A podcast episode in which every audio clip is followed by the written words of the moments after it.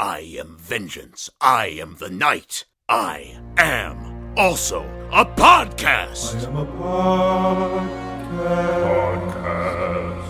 Podcast. Podcast. podcast. Whoa! It's a show. It's a show. Audio only though. What is it about? If you have time, I can tell you that it is a podcast about Batman, a Batman Uh, what did you want me to say in this part? It's a show. Yeah. Yeah! I am a podcast. Whoa! Hey! Interviews with fans and people, people who worked on the show. Podcast, podcast, podcast. Hello and welcome to Batman the Animated Podcast. I'm your host, Justin Michael, and you're listening to an audio variety show for your ears based on the legendary 1990s cartoon Batman the Animated Series. Today's sponsor, Deadbeat Dads! Come on, give 'em a shot! Why don't you let him creep into your daughter's room wearing an invisibility suit? What's the worst that could happen? Deadbeat Dads, making dads deadbeat since 1990 Deadbeat. Today we'll be talking about See No Evil, one of the creepier, more personal stories in Batman the Animated Series early run, and I'll be talking to Marty Pasko, the writer of the episode. Then I'll talk to Andrew Grissom, a buddy of mine who really, really, really likes this episode. Today's episode. See No Evil.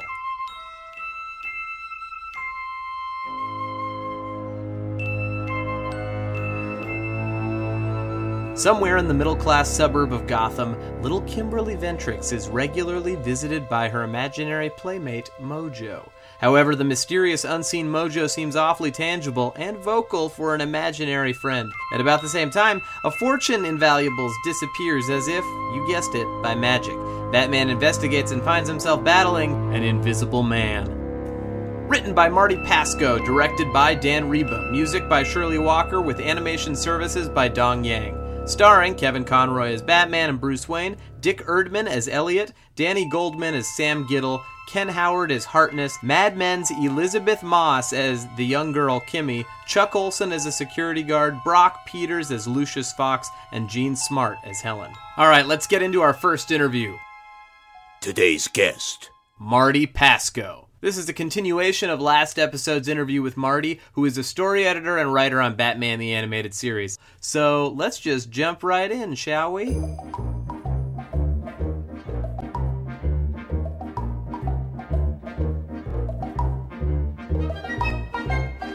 Uh, so today we're talking See No Evil, which I just rewatched. Uh, you know, I hadn't seen it in a while. It, it's really great. We mentioned last time it was a character that you kind of modified from a DC villain, uh, Mirror Man, but uh, you turned into more of a grounded character for this version of Gotham. So, Okay. what, what went into that story? What went into writing it? This is this you have a soul written by credit on. Right. Uh, I started out with a much more conventional superhero story. In the original version, it was this Mirror Man character.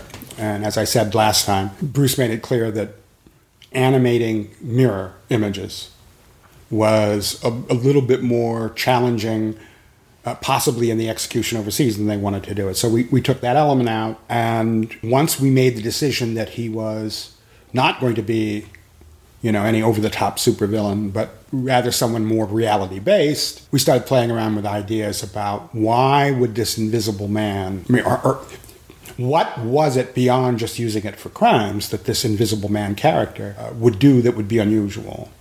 And this is a rare example of Alan actually pushing me further into a dark zone that I wouldn't have thought of myself. And, you know, we worked out Ventress's relationship with his ex wife and the whole idea. And the idea uh, for the little, the little, little girl who is visited by her father invisibly, and he, he won't tell her who he really is. He just wants to be with her.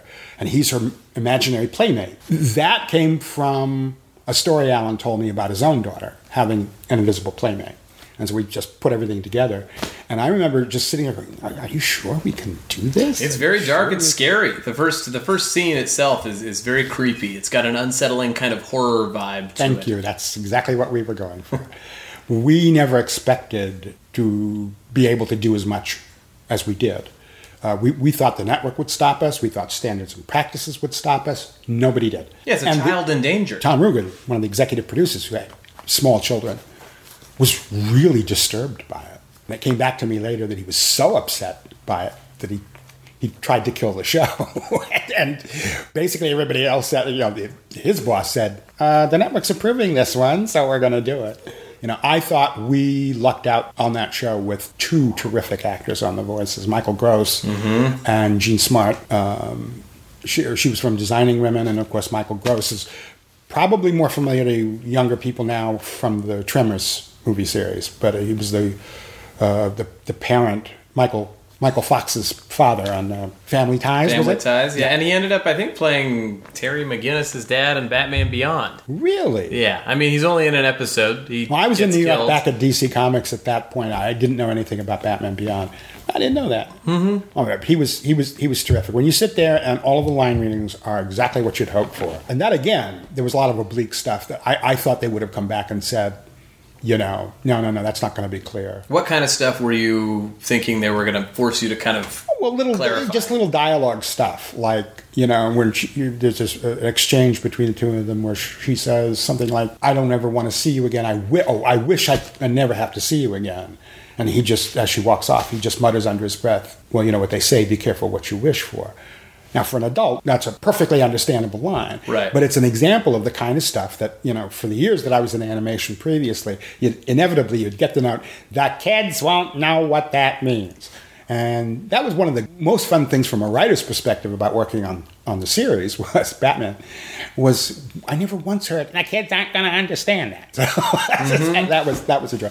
And, and it's mostly you know dialogue stuff. There really wasn't anything in the visuals that I thought was inherently you know problematical unless you know having a little girl talking to this invisible man is, is considered creepy. They got that floating disembodied head.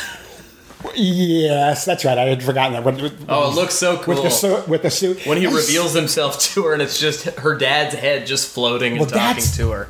there that's that's a funny thing. Uh, the, that the whole ending of that show, playing with the visual effects, having we have a car. He's quote- in a car, and so like the the way that the It's on an elevated train, right? yeah, so he's like driving a car towards a train. I think. Right, right. Uh, but the car's there's all so this Batman's stuff. hanging on. exactly, and, he, and at first Or it it looks looks like, like he's flying, Right. And that whole sequence, Bruce, Bruce didn't like it. He just we, we couldn't figure out what his problem was. But the director, Dan Riba, hell of a talented guy. Oh, he's incredible. Um, have you have you talked to Dan? Yeah, he's been on the show. He's wonderful. Isn't he a nice guy? so great? One of my favorite people in animation. I, I've worked with Dan at several other studios before Warner Brothers. He's terrific. And I think Dan talked him into it. He said, no, no, we can do it. We can do it. We can execute it. And it looks See, great. see Bruce, Bruce was often, I think, misunderstood. He would object to things and you wouldn't hear it from him directly, not by design or uh-huh. choice. It just would work out that way. And, you know, you get the note or you get the thought. You know, you, you have to not take it personally because what he was thinking in terms of was not, no, there's nothing wrong with the writing or the ideas.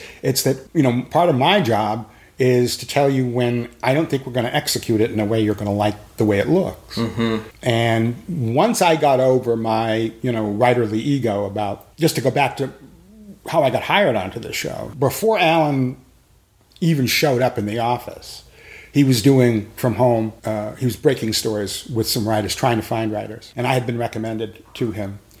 He wasn't in a position yet to hire people. And we, we broke a, a Mad Hatter story. Uh, I pitched him something. He liked it, but he had a lot of changes, a lot of notes. Par for the course, it's fine. But it was the Jervis Tetch, Mad Hatter more from the, the comics, where hat themed crimes, mm-hmm. as opposed to using hats for mind manipulation, which is where the character has developed. And so I, I did did all the changes. Alan liked them, and then two days later, I have another meeting with him in his office at Hanna Barbera. Just he's packing up to go over to Warner Brothers, and he says to me, "We're not going to do this." And I thought, okay, there goes that gig, right? Bruce doesn't like the conception of the Mad Hatter. He wants to go in a different direction. And so I'm, you know, I'm getting ready to stand up and shake his hand and say thanks. And he said, "But I want to hire you." And I said, "What?" you know. And f- for the other reasons, but also, but what he said to me was, "You executed the notes." In other words, I was able to completely liberate myself from the idea I had brought in and just write the show that he wanted. So that made him confident, you know, that I would be able to do that, you know, on the scripts. So I came in as the writer of something that Bruce didn't think was going to work, but was there anyway. And that helped me get to the point of not taking it personally when this doesn't work. Mm-hmm. Um, because I was I was used to that in live action television. I was used to that in things that I didn't feel I had any kind of real connection with. But Batman and comics were a little bit different for me. It was sort of like, you know, I'm the comics guy on the staff here, you know. Uh, and in fact, a lot of the writers that I brought in, like Denny O'Neil and Len Wein and Mike Barr and the uh, Crime Doctor, were comic book writers, specifically Batman writers. Yeah.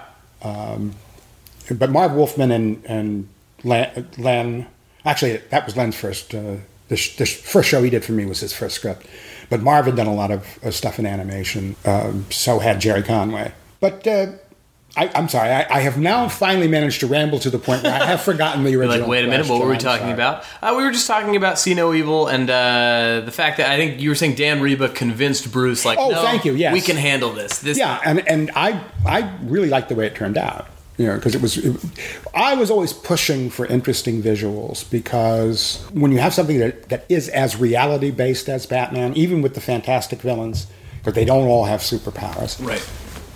you've got to make it more visually interesting. Um, Riddler is a perfect example of that because it's all intellectual puzzles.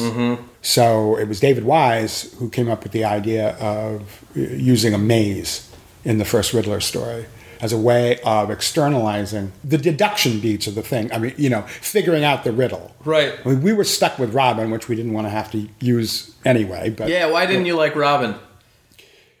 Um, it's not it, it's not that I didn't like Robin. It, it's that Bruce certainly didn't, and Alan Burnett felt that we would have to work hard to do a version of Robin that didn't evoke the worst of Burt Ward. Right. We were pretty confident that nobody was going to turn in a script with Robin going, "Holy whatever, Batman," but still, that you know the the whole chum thing, mm-hmm. you know, and that whole strange relationship, which to Fredric Wertham's mind, homoerotic overtones, um, was a was a thing that was a curse. So it was still hanging over the staff at this well, you know, Aunt Harriet on television was created Right. specifically because of Wertham's statement that Bruce Wayne and Dick Grayson were a homosexual's wish fantasy. Those were his exact terms. Now, of course, it doesn't matter. But from the early 50s, when that idea was popularized all through the, the 70s and the 80s, that was still something that just sort of hung over it. Not a problem for us. We said, okay, we'll use the Robin from the period where he was going to Hudson University. There was a period in the comics when there was no Batcave, in fact. Um, Bruce Wayne and Batman were operating out of a high-rise apartment in Gotham City, and and Dick Grayson was off to college. He was in a dorm. What we wanted to do was the Nightwing character, but nobody at the network had ever heard of Nightwing. Oh. And so, you know, that was one one case of Warner Brothers Animation and DC being on one side and the, the network on the other. They wanted they wanted Robin, and I, as I recall, we sort of dragged our feet until finally, I think Robin's Reckoning was the first. A guy named Randy Rogel and Alan Burnett wrote that. I think that was the first one that he appeared in. I could be wrong, or, or maybe there was one other episode, earlier episode. He shows we up. had a model. uh, a good amount, but he's not really. He's he's kind of relegated. Robin's Reckoning feels like story about Robin. Yes, yes, and that's why I misremember it. I think because Alan was talking about it as we got to do a real Robin story. Yeah, and it's great. Yeah. That two-parter is fantastic. Well, I think they had some pretty good material to work with. Yeah. because it was it was as I recall, it borrowed heavily from some comic stories. So So, in terms of this episode, you kind of described last time we were talking about how how much detail you would or wouldn't go into for uh, action sequences. So, I feel like the action in this is very specific, uh, and all of it's very fun. Like you know, what, the climax of uh, See No Evil. yeah, the climax, or even like the first fight when uh, Batman faces off with him. Uh, I think he he's like in an alleyway and he's like kind of doused Right, with some sort of mud or paint. Yes. The shorter lengths for the scripts, which were always difficult for me, uh, for me that was more a matter of uh, figuring out how to be as terse as possible, but not sparing in the details. So the See No Evil, the action stuff is pretty much boarded the way it was laid out in the script. Gotcha. And in fact, I think when Bruce would get frustrated with me sometimes, I think that's one of the reasons he was frustrated. He was frustrated on behalf of all of those board artists who wanted to invent things, but I- I would construct scripts that didn't permit that terribly, mm-hmm. terribly well. And in point of fact, whenever, not just me, but whenever we would have a script that turned on very specific staging of action or even very specific camera movements, um, the board people would sometimes work at cross purposes to the script. And if the story editor didn't look at the boards and catch it, it probably would go through. Uh, an example of that is in. Um, There's a Batman robot. Right, and I think it's the first Batgirl show. show Oh, Heart did. of Steel. Is that what it's called? Heart. Of, there's a two-parter called Heart of Steel where they're like every they're robot replicants that kind Right, of that's replace the one everybody. I'm referring to. Yeah, but it, it- which episode is not really germane to the point. It, but it was that there is a doppelganger, Mm-hmm. and the way the scene is set up is I think it's I think it's Batgirl. Do we have her in the series? Yeah, Uh-huh. she was much younger. Right? Yeah. yeah, yeah. Well, most of the play on that character came in the, the New Adventures. The, this, the Right, she shows up a few times. That's what I thought. And if I'm remembering the, the show correctly, that was the first show we did with her. And in, she comes into the scene and she sees Batman and she divulges something to him that the doppelganger shouldn't know. And then the camera uh, pan, either pans back to the doorway or pulls back. I, but in any event, what is called for in the script is the reveal that it's that she's been talking to a doppelganger, not the real Batman who's like tied up or tied against the wall or something next to the door. Is the payoff in the scene? Well, the way it was boarded, the camera panned the layout over to Batman. And in other words, we knew before Batgirl entered the Yeah, which kills the reveal. Exactly, exactly. And there was, an, uh, I'm telling this story because it didn't involve me. So I, because I, you know, I can say there was an awful lot of diplomacy involved in getting that fixed, and they managed to do it. Uh, Michael Reeves, the story editor, and the, and, Alan. But if it had been me, I probably wouldn't have lasted as long on the show because there would have been much yelling and screaming. I was a less temperate person back in those days. I think I've covered just about everything that was it's noteworthy in my memory about both of those shows. Here's a question: Mask of the Phantasm. So, what was your experience writing on it? I've heard that you know it was kind of broken up, and there were assignments for different parts of the story. Right. Uh, did you break it together and then go off separately? Well, all right. What what happened was uh, Alan's deal coming in called for him during his first term to write a feature, a th- uh, an animated feature that would be for direct direct to home video. Alan was so uh, you know his time was so consumed by his job on the series that you know as we were starting to wind down we were in like the last i guess the last five or six shows of the order.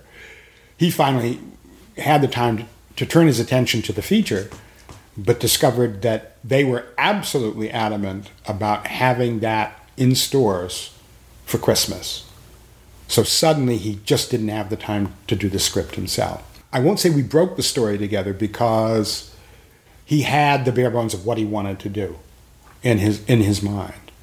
But how to do it. Uh, there was a character, I think, called the Scythe in in the, in the DC comics that, that Mike Barr had created that looked very much like the Phantasm character, and so we would sit there and say, all right, how do we tweak it so that it doesn't look like that and we don't have problems with DC? And Bruce came up with the model that was sufficiently different? What was Andrea Beaumont's relationship with the Gotham underworld? What was her what what were the details of the backstory? These were the kinds we just sort of you know we would get together maybe for forty five minutes to an hour once once every few days, and Alan would nod and say thank you, and then he wrote a, a, an outline. Okay. And it was at that point that any illusion that he'd be able, he'd have the time to do it, sort of fell by the wayside. So that was the point at which he said, "Okay, I'm five, six pages into the teleplay, and we were still thinking of it as a the, the screenplay. We were still thinking of it at that point, of course, as a, a direct home video. And he said, "Why don't I just write the first act, and then we divvy it, divvy it up from there? And Marty, you'll take Act Two with the flashback stuff." Uh, Michael Reeves d- did the next sequence, and then the, the climax with all the Joker stuff was Paul, because of course Paul had dibs on the Joker, as I, as I said last time we talked. Um, and that's how we that's how we did it. Uh, and since we were all there in the office, coordinating with each other so that there was a flow was not a was not a problem at So all. So you all kind of knew the general flow of the story, so it wasn't. Well, we had a very detailed outline to work from, but we but how the scenes were treated was left very much to the writer. For example, there's a scene where after he meets Andrea and decides that he is in love with her, uh, in the outline was Bruce was going back to the gravesite when he meets Andrea in the cemetery. And what he was going back to the gravesite for, Alan didn't elaborate on. And I pitched literally on paper, because the first time he saw it was when he saw it, is that he was going back to talk to his parents at the grave and ask them to release him from his vow to rid Gotham of. It's one of the most powerful things in the movie. One, probably something I'm proudest of more than anything else I've done in animation. Yeah, and the performance that Conroy gives for oh, that Kevin is. was oh, Kevin was golden. Always was. I mean, he's But like, it's like him. Like you gave him that material to just really dig into. Well, see that that goes back to something I think I, I alluded to earlier, which is that you know when they would sign up for cartoon gigs, it, it's very common now, but it wasn't back then. A voice artist just expected pablum, and when they got something that they thought, "Oh, I can really sink my teeth into this as an actor," they were grateful for it, and they delivered the goods. And I was and and. That was Kevin in all 200 some odd episodes that he did. And I understand he's back as the voice now after having. Yeah, he's doing so many different versions. I know he's on Justice League Action. That the No, that- yeah, that I know, did that I know, Joke yeah. and Yeah, well, that's good. That's good because uh, the Arkham games. I hope that for his sake that the reason that he left originally was because he was you know get, too busy doing better stuff that had sprung from Batman. But yeah, I'm glad to hear that he's back doing the voice. Um, but that as for that scene that you're referring to, the grave, you know, I, I, I didn't see this coming. I didn't plan on being happy. I remember I, I wrote that in about about half an hour, rewrote it, and then I said, I just don't want to turn this into the turn this in with the rest of the pages. I don't know how he's going to react. And I brought it in, and he read it, and he said, "That's that's great." And it was the only thing that I wrote for the show. It's the only thing I wrote that nobody touched, nobody or nobody wanted to touch. So I was very very pleased with that. Um, to me, the most gratifying thing about the feature, the, the review we got from Siskel and Ebert, and the one we got from Leonard Maltin in his book, and both of them said that the, you know it was better dialogue than it had appeared in any of the feature films, and, and Siskel and Ebert thought it was a better, the best Batman film of the four that had been out at that point, the previous three. oh yeah, yeah, and of course, you know, you know, Christopher Nolan kicked that in the teeth. but, different films, different style. Uh, I mean, just say that I, I think Batman Begins is probably the best version of that character on film that I've seen. I think. you love Begins. I really do. All of the human stuff, all, all the stuff between Bruce and Alfred. I just think it's beautifully written and marvelously acted. I mm-hmm. really do.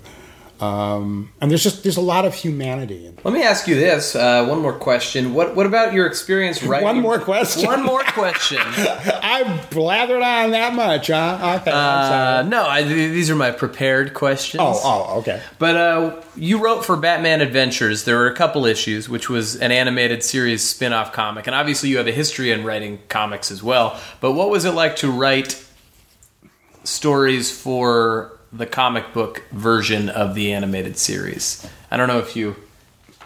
Well, there's not not really, to my mind, that much different. I mean, film is basically, or rather, I should say, comics are are film in jump cuts, you know, and write, writing a comic book and writing an animation script are really not all that different uh, in terms of you know how you construct scenes or stories.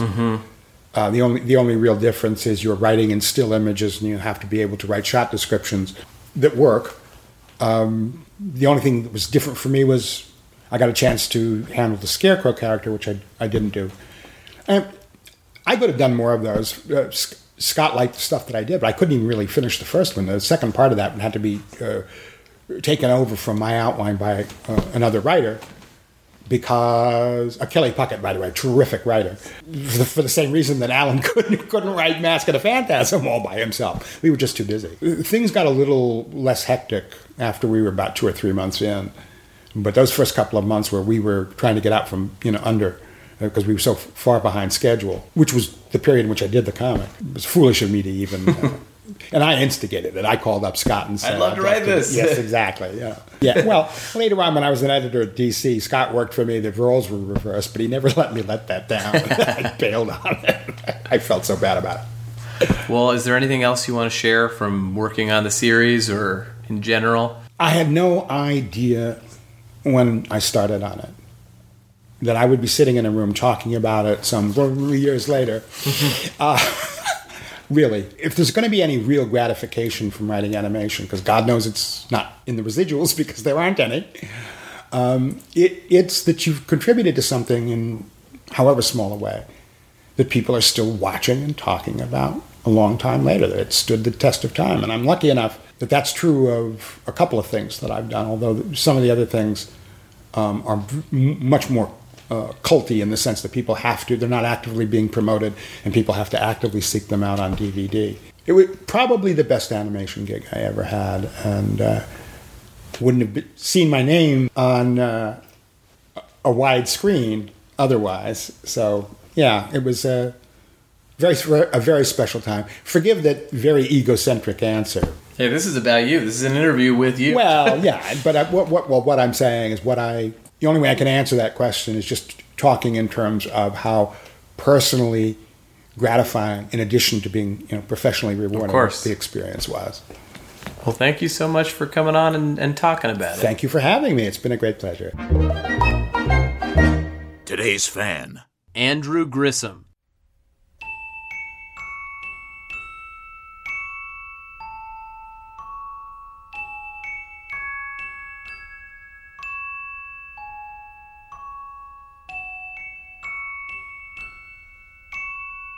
Feel fine. I feel safer just talking about Batman. Oh, definitely safer. Especially this Batman because this Batman he has got quips, he's got punches, he's got some humility. He gets beat up a little bit. He gets beat up a lot actually. Yes, he, He does goes- get beat up a lot. I mean, but he's fighting an invisible man. Yes, he's fighting a, a poisoned, uh, slowly their mind being corrupted, invisible man. Uh, he gets left in cement. He gets thrown through the ringer. He makes me feel safe. He's great.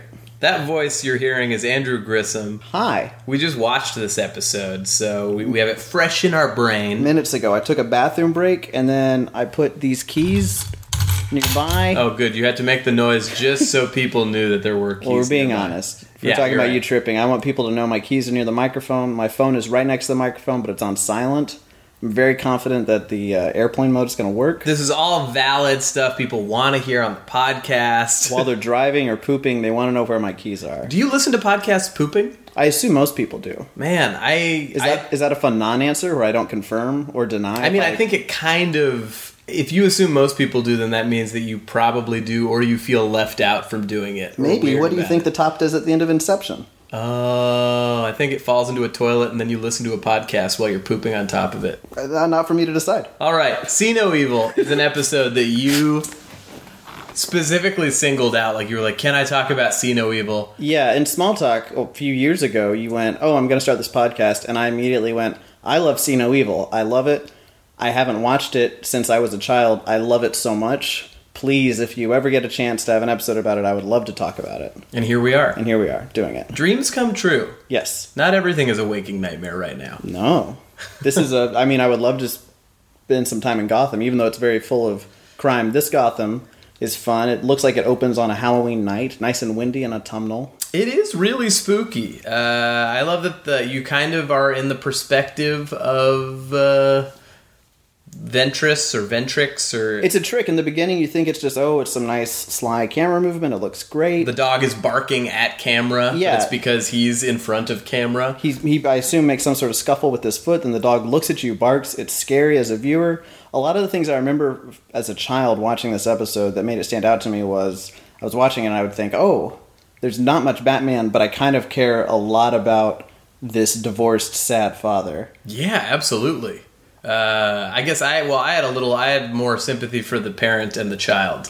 oh yeah, as it went on, as you learn more. But just I remember thinking as a as a kid, wow, this is crazy. They're tackling this sort of for a kids thing. They're using big words like refracted light. and restraining orders And are being restraining brought up in an animated show for kids. I feel like this is me saying the same thing I always say, but it's crazy that that's what it's about. That they talk about an actual restraining order in a Saturday morning cartoon. Yes, it's uh, it's wonderful. It's wonderful that they do that. I love the title card too. We didn't talk about that. Love that font. Yes, love that font. Love the spookiness. It looks like sort of a phantom is coming in, phantomy robes, like in uh, what's it called? Who's the Scroogey Oh, in Christmas, Christmas, Carol. Carol. It's called a Christmas Marley? Carol. Very famous. No, the third ghost. Oh, Ghost of Spooky Christmas robes. Future. That's what I think. but old spooky robes is what he goes by colloquially. Old your buddies spooky robes, and then I want to say in the back of my mind, I could easily pull it up, but that's a lot of work. That's a lot of typing. In the beginning, it looks sort of like there might be a shadow of a man. Maybe he's like the the public safety crime watch guy, where he's like the the shadow man in a trench coat. I also just might be like a thing where I just see that. You're making a vampire pose right now, like vampire in a coffin. Uh, Well, it's like if you have a trench coat, of you you hold the trench coat close to keep yourself warm, and because it's such a nice coat too. You don't want nobody to Ah, steal it. that. Oh, the neighborhood watch sign, Yeah, like where I feel it- like it that's looks supposed like to be a criminal. yes, Ooh, and this guy is a criminal.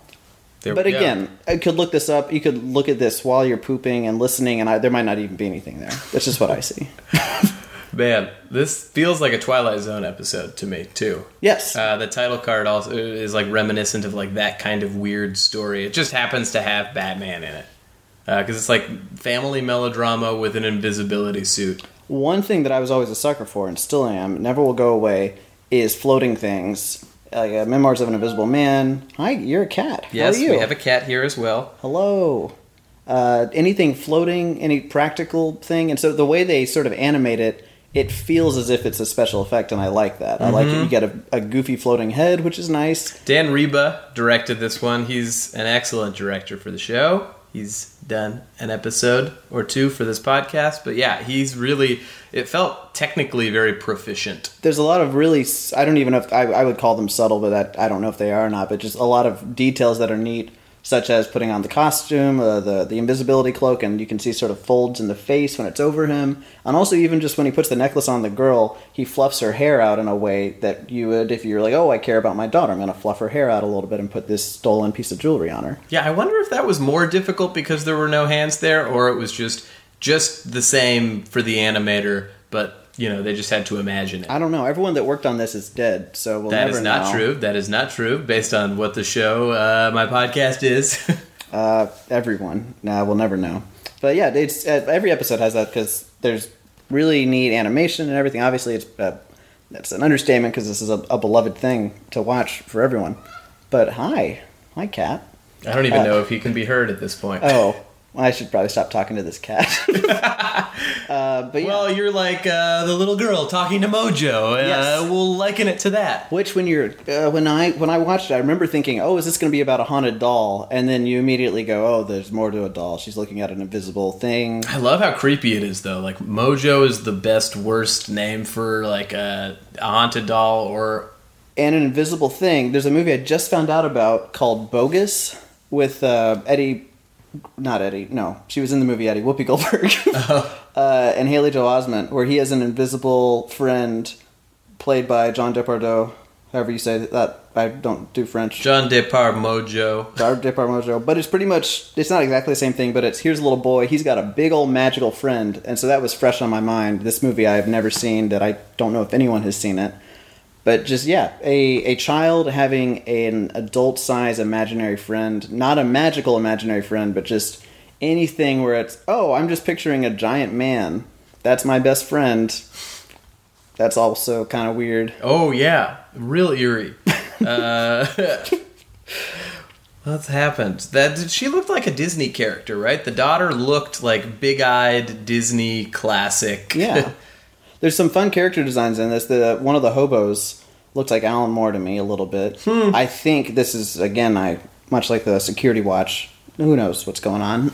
But uh, the the security, not the security guard, the lab technician, sort of reminded me of Stan Lee and sounds like him a little bit. yes, I the could- one that Batman initially suspects is behind the Invisible Man. Who suit. one of many people to foil Batman in this episode by pushing a a, uh, a shelf full of breakable, valuable scientific of his own stuff. Yes, and he doesn't reprimand him. In, well, because he can't, because he's Batman. But he kind of immediately is like, "Oh, it's just you." Well, you know, why don't I give you a demonstration of how this works? Everyone in this episode is very uh, casual with Batman. The mom, there's a it sort of is a weird shot, but I like it when he's talking to her. He's like, "Oh, so here's what Mo." Oh, he doesn't say here's what Mojo. He goes, "Oh, so you got to be careful with this suit. It has poison." And then it cuts to a wide, and it looks like they're doing a slow dance where his hands are on her shoulders very firmly, and she is grabbing his waist underneath his cape a little. So they're very close. It's Wait, what? She's grabbing his waist? I think so. It looks like her hands are, are just on his waist, and they're doing a, a, a gender reverse traditional, uh, just slow high school dance. Man, But while I, they're just- I missed that. So that's fun. So she's very, very comfortable with Batman, and Batman's not even pop- popping up in a normal way. He's just in her front yard by her creaky gate and untidy lawn. Ooh, yeah. Well, it looks like a pretty bad area. She's doing her best. She's single mom in it. Yeah. One thing that I wish had happened that I had forgotten about the hobos, and once they came up, I was like, oh, maybe this will happen. I thought there was going to be a gag where you see a drunk hobo look at an invisible thing float by, and then they pour out their alcohol and look at it, and sort of shake their head and go in a way of like, oh, I better stop drinking because when you drink, you see, you everyone knows. I feel like that is a classic hobo in a cartoon gag. yes. Alcohol famously makes you hallucinate things. Immediately. It's well, if you've got a jug of it and it's got three X's on it, then definitely you're hallucinating. oh yeah, it'll be yeah. You're gonna go to other places. We did get that construction worker who, like, in that first fight, when Batman comes out and is like, Where are you? And there's a guy eating a sandwich and he's just like, kind of looks around, like, uh. Is Again, a perfect crazy? moment. He could have pulled out a jug of moonshine and poured it out while his mouth was full of sandwich. And you're always looking for that moonshine. You call them moonshine moments. Well, when you say a jug with X's on it, I know you know that's moonshine. yeah. That's not like a cognac or a uh, white wine spritzer. No, I, I, my white wine spritzers have three X's on them. Uh, let, us go back for a sec. Oh yeah, we're jumping all around. Well, it doesn't really matter. We Bruce Wayne had a watch stolen from him. That was like the initial impetus. Is this Invisible Man decides to go out in the open and steal things rather than do it under the pretense? Or, Well, you know, as like a- we know, his mind is being poisoned.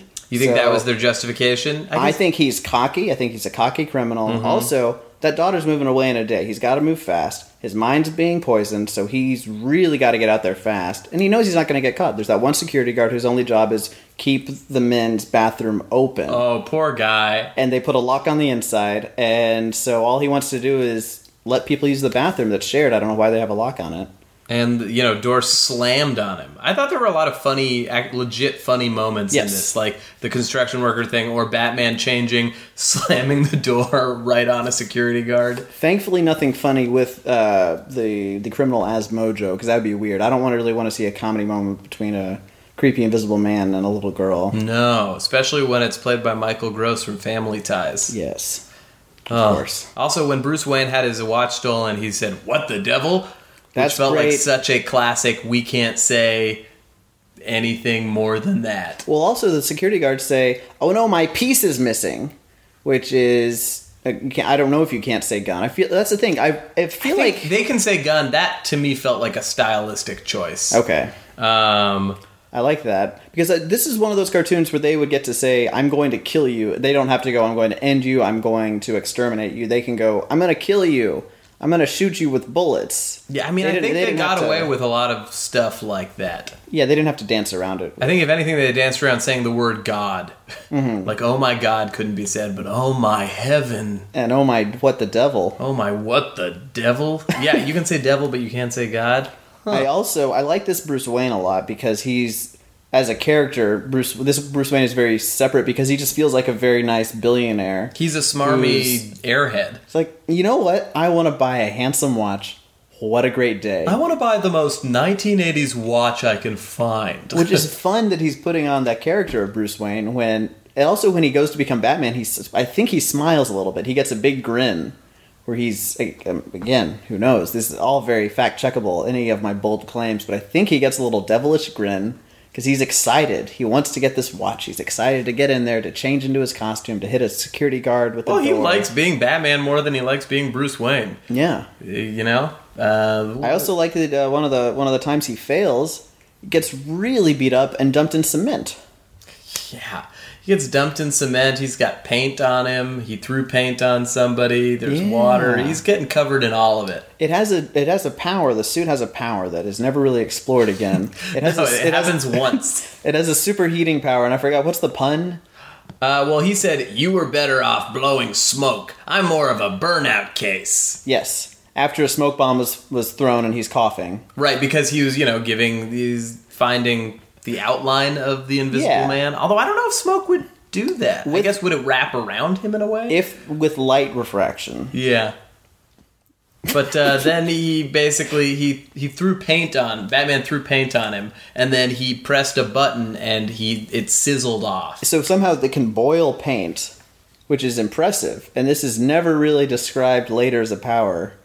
But it's cool. But you'd think also maybe he could have some fiery punches at Batman. Yeah, maybe like when he's like tackling him or something later on in the episode. I also think it's foolish of Wayne Tech, of Batman, not to take advantage of this because he doesn't have to wear it, but he could coat everything he owns in it, uh, like vehicles and stuff, could uh, be further stealthy. Yeah. So it's a shame that it never comes back. Well, it's pretty toxic. Pretty toxic. You don't want the Batmobile to die. No, and I guess it has an onboard computer, and Alfred has to wash it by hand Yeah, well, and spit. Alfred, that's part of your job.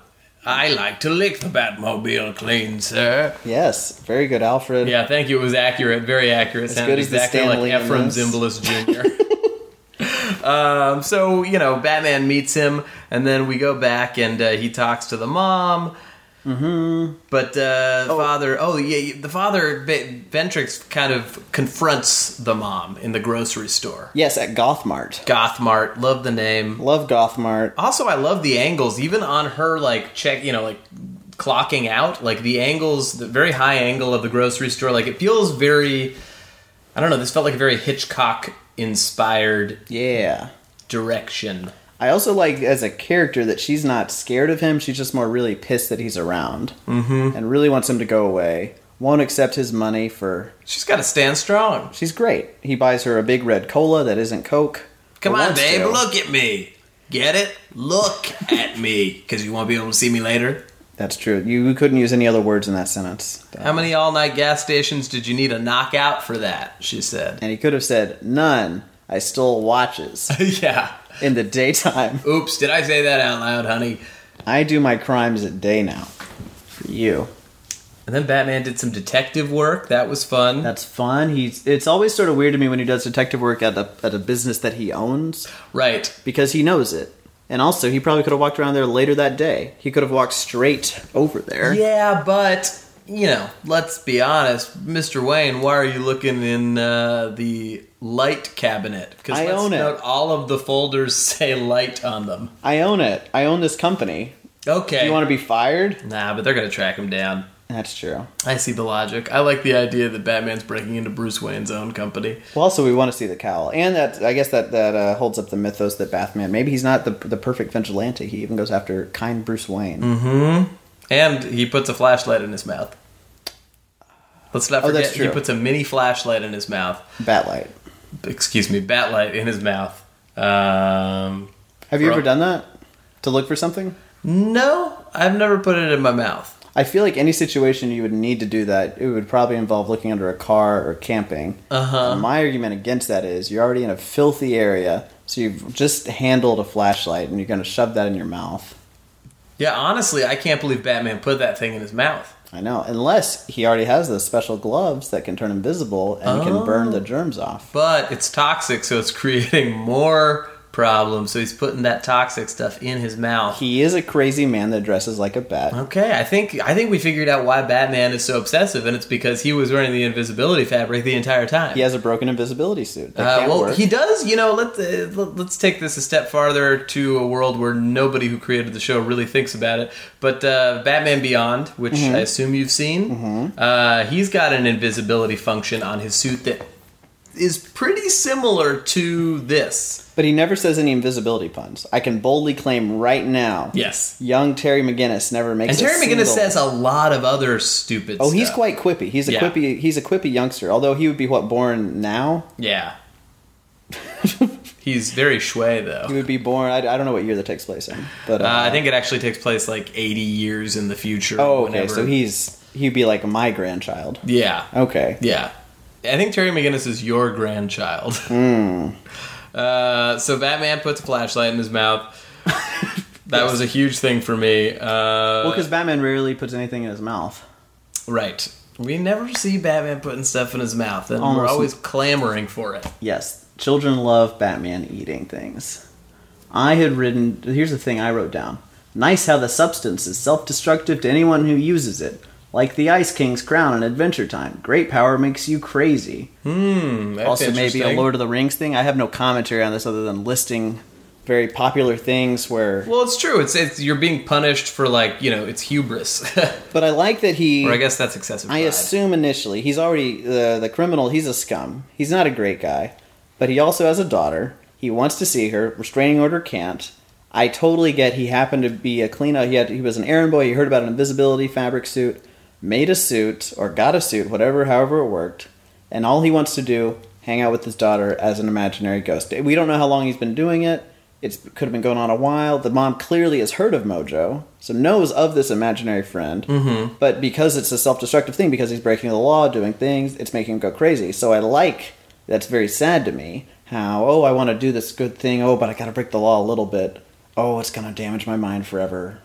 I like uh. I like I like the, the the whole problem. Well, yeah, and it is like a sacrifice for his daughter, which makes him more sympathetic, even if he's a creep. Yeah, and also where we're seeing him, he might. I mean, he uh, based on everyone's reaction around him, and he he has an evil face. Oh They yeah, could've- he's got. A, you, I wrote that down. He has an evil face. I don't remember his face being that evil because I think I just remember feeling kind of bad for him, and now I realize, oh, he's a he looks like he looks like what's on the inside.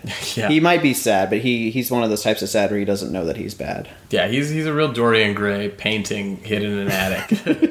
he's the aging evil version of it. Yeah, but not full Dorian Gray. Like No. two years. Maybe a rat got up in that attic. Yeah, I think it's two years of Dorian Gray for sure. Maybe that rat got in an attic, listened to a podcast, took a poop on it. So we also have like all the cool action stuff. Yes. Car chase. I forgot about a car chase in an abandoned drive-in, which is great. It's awesome. There's tire tracks everywhere. There's big old-timey speakers everywhere. I didn't pause it to see what the movie. I assume there was some sort of in joke for the movie that was playing on the mm-hmm. marquee. It's also right across the street from their house. That means I assume. Let's say she was a little kid. He probably was like a cool dad. Climbed up in a tree with her because he's a poor criminal. Probably was a cool dad. probably like hooked something up and went, okay, I'm home. It's the one time of the month where I'm home because I'm a scum. We're gonna, I'm gonna give you a nice memory. We're gonna sneak. We're gonna watch a, a movie. We'll watch. Uh, I don't know what movie is Zorro. I know Zorro exists in Batman universe. We're gonna watch Zorro Seven, uh, The Wrath of Zorro. The Wrath of Zorro.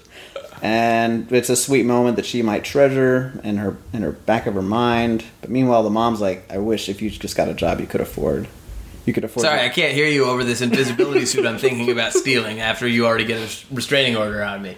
It's like, oh boy, better better get these Gotham judges to work fast. Yeesh. Ooh.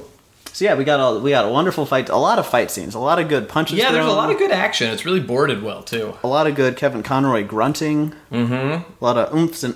A lot of good Kevin Conroy punting. Oh Uh, yes. At the end, the Batman's badass line is peekaboo. Which is the best. I want no one to ever say that and punch me. no. It's also kind of a weak pun, but I get it a little bit. Yeah, I mean, I guess it's not even a pun. It's just a reference to the fact that he can, like, I see you. Yes, he was not hiding prior. No. It's Uh, a reverse peekaboo. But he does, well, he turns on when he gets the sprinklers going. He, he gets the sprinklers by cutting open a water tank with his uh, ninja stars. Yes, yes. Which this is a, a I don't know if this happens to anyone else. Whenever you have like a memory as a kid that they sort of bleed together into separate memories. Yeah. This episode, that scene, I always get mixed up. There was an episode of Spider Man, one of the Spider Man cartoons, where he fights a man made of water. Mm-hmm. Hydro Man. Yes, on top of a building with a water tank. Oh, man, I remember that. And those these fight scenes have always been interchangeable in my mind a little bit. We got to do a supercut. yeah, we or anyone, anyone, Uh, please. Hey, anybody out there want to cut together the Hydro Man fight sequence from the second season of Spider Man, I think, and uh, or anything. Uh, use the episode where Spider-Man grows all those human arms. I'd like that. Or when he sees that future Spider Woman. Let's be honest, Madam Web. oh yeah, can, put Madam Web in an episode with Mister Freeze for me. Yeah. the world is hungry for it, and by world I mean Andrew. And you can do the voices, whoever you are. Well, I hope you like getting paid nothing. I know I'll pay. I'll Venmo you one thousand dollars. Wow, that's actually a worthwhile endeavor. I assume it's going to take them like seven months. I'm not paying them well. Yeah, well, that's uh, they, you don't know. Somebody might be like an animation entrepreneur. I want them to get, to log the hours, and I want to make sure it takes them seven months. Okay, well then in that case, yeah, you're being pretty shitty to them. But they're getting a thousand dollars. You, you realize you just said I'm not going to pay them well. Yeah. Well, I'm not it's up to you man. guys. Madam Web and Mr. Freeze team up. If you want to animate that, send it to Andrew. He'll Venmo you. Yeah. Send it to me. Just uh, guess a bunch of email addresses. You'll find it. I think it's grissomimpossible at gmail.com. Yeah, but now you might have to buy that from whoever Grissom Impossible is. I'm trying to think what other notes I got. Oh, it's fun to see a floating head. Yeah, Always fun to see a floating head in the air. I agree. That's good. Um, Yeah, any final thoughts on the episode? I mean, I'm always happy to watch it, Uh, Yeah. but I don't watch it all the time because I don't want to. I, I, I got a life. I can't watch. Spend 22 minutes of every day watching one of my favorite episodes of a TV show. No, but I do have a final thought. yeah. It's a little scattered and unrelated. Um, one of this is one of the first things I sort of remember thinking about critically as a cartoon. Instead of just going, "Ah, Street Sharks, they blew some stuff up," I would go, "Wow, that's interesting. There's a lot of ideas at play in this." Uh, my other Batman, main Batman memory is the the Lazarus Pit. Ra's al Ghul being dumped into it and coming back and laughing maniacally and sort of looking like a zombie. That scared me so much. I walked outside of uh, my the house that I grew up in just because it creeped me out. I was like, I need to see some sunlight. But this was also at 11 a.m. and it was being broadcast. And so then I just happened. I was outside petting a dog in the backyard, and I looked through the window. And then it came back, and when it comes back to the commercial, he's still laughing. and so, without hearing him, just seeing it, I was like, ah, I can't escape this. I'm gonna come back to this. That's a horror movie right there. I also, as a child, was very scared of an Indiana Jones with all the Nazis melting. So they look similar to me. So we know how to really blackmail you. Yeah, with all these uh, childhood memories that bleed together with scenes where I can't uh, differentiate between Nazis melting in a Lazarus pit and I mix up Spider-Man fight scenes with Batman fight scenes. Well, if ever there was a final thought, that's it. Hey, Anything else? no, but I hope uh, if anyone has been pooping this whole time that they finished long ago, or they're gonna get like sleepy legs. Oof, sleepy legs and dirty butt. Ah. All right. Thanks for great final thought. Podcast, man. hey, anytime. Well, there you go. Another Batman the Animated Podcast tucks itself into bed and goes into eternal podcast nighty night. If you liked what you heard, you can find more on iTunes. Subscribe, rate, leave a comment, do all those internet things. Uh, you can also find us on Spotify and Stitcher. You can find show updates at BTAS Podcast on Twitter and my life updates at Hey Justin, where I'm currently going insane now that we live in this post election world. Batman the Animated Podcast is hosted, edited, and produced by me, Justin Michael. Tom Smith created the show logo, and Casey Trila helped produce the theme song. Harry Chaskin is the booming voice of this podcast. Thank you so much to Jonathan Callan for putting me in touch with Marty Pasko, for Marty Pasko for doing the interview, and Andrew Grissom for talking about See No Evil. Special thanks to This American Life producer and co founder Torey Malatia, who, I don't know if you know this, helps me do everything with this podcast. You know, he's just not busy enough, so he's like, why don't I fly to another coast? Why don't I go hang out with Justin? You know, instead of just doing the podcast with him, I'm gonna treat him like a small child. I'm gonna say, Peekaboo. well, peekaboo to you too, Torey. Peekaboo to you too. All right, guys, until the next time.